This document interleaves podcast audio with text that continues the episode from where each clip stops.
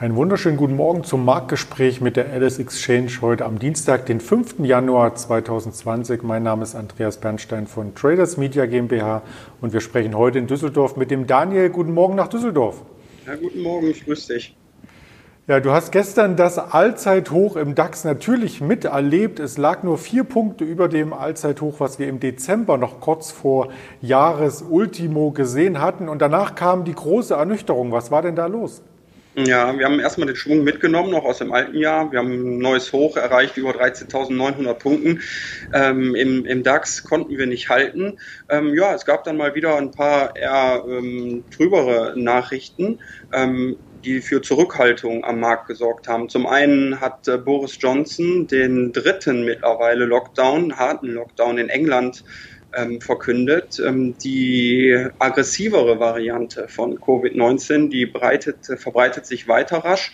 Ähm, das sorgt halt eher für schlechtere Stimmung am Markt insgesamt. Und außerdem rechnet man natürlich auch heute auf dem Ministerpräsidententreffen äh, damit, dass unser äh, Lockdown hier in, in, in Deutschland auch weiter verlängert wird. Also da gibt es ja schon ähm, so Gedankenspiele für äh, Ende Januar beziehungsweise für Anfang Februar und das trübt ein wenig die komplette ähm, Stimmung.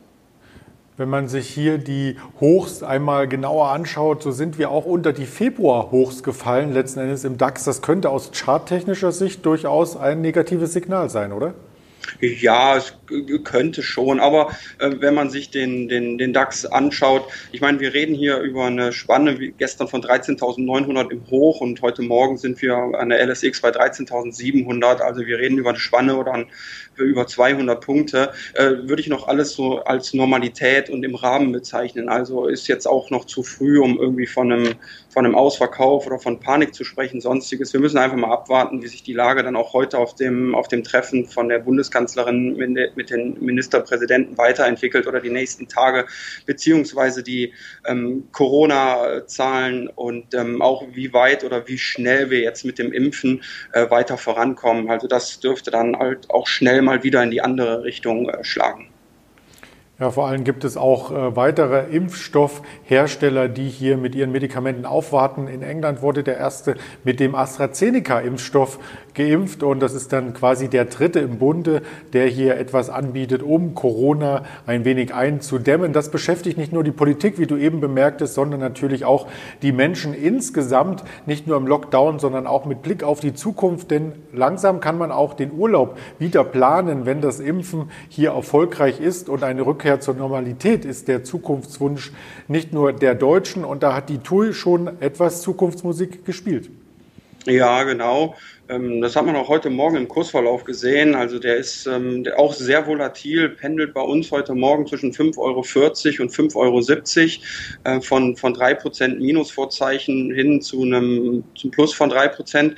Ähm, da sind sich die Handelsteilnehmer auch heute Morgen ein wenig uneins.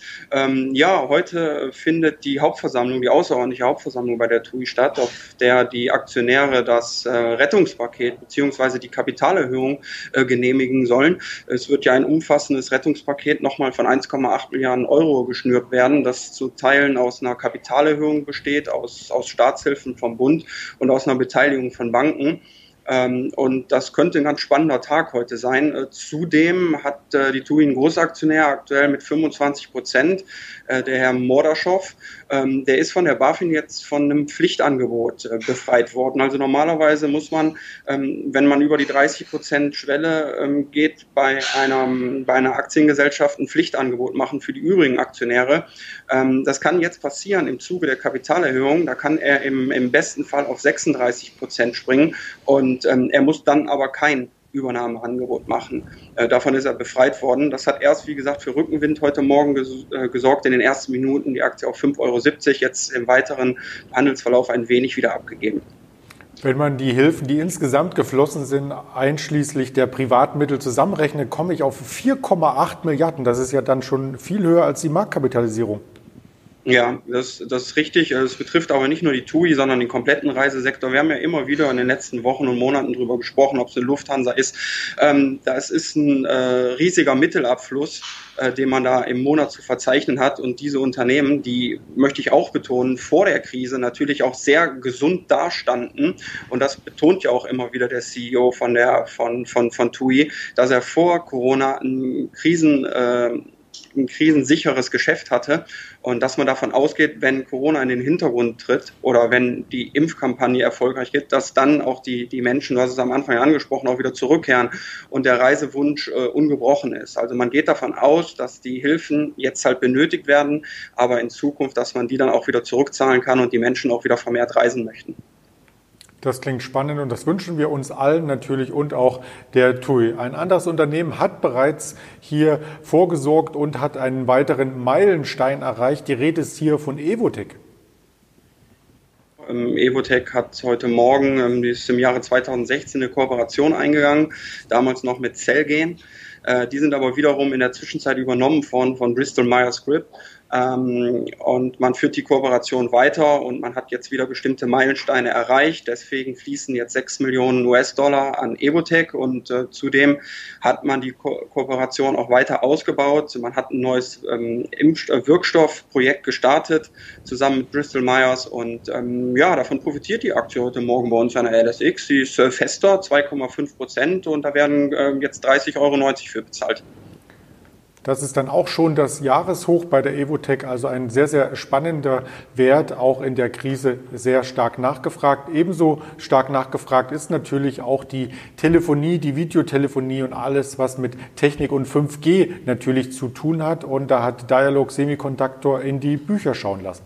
Mm, ja, richtig, genau. Die, die, die, die endgültigen Zahlen für das Gesamtjahr, die kommen ähm, voraussichtlich am, am 3. März, aber man hat jetzt schon heute Morgen sich zu Wort gemeldet. Man hat die Prognose, die Umsatzprognose äh, angehoben. Die Geschäfte laufen sehr gut, gerade mit äh, 5G, Smartphones, mit Tablets.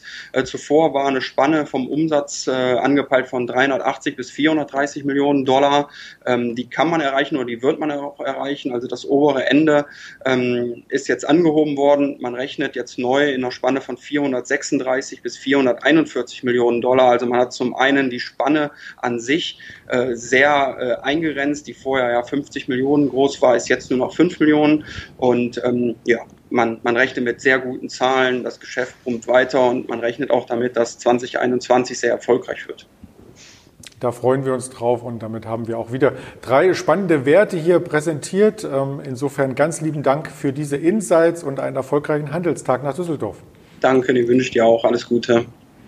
Und wir haben das ganze Format natürlich auch noch einmal vorrätig auf anderen Social-Media-Kanälen, die da lauten Twitter, Instagram, Facebook, bei YouTube sowieso und als Hörvariante ganz neu auf Spotify, Deezer und Apple Podcast. Insofern bleiben Sie rundum informiert und vor allem gesund. Wir hören uns morgen früh wieder. Ihr Andreas Bernstein von Traders Media GmbH zusammen mit der Alice Exchange.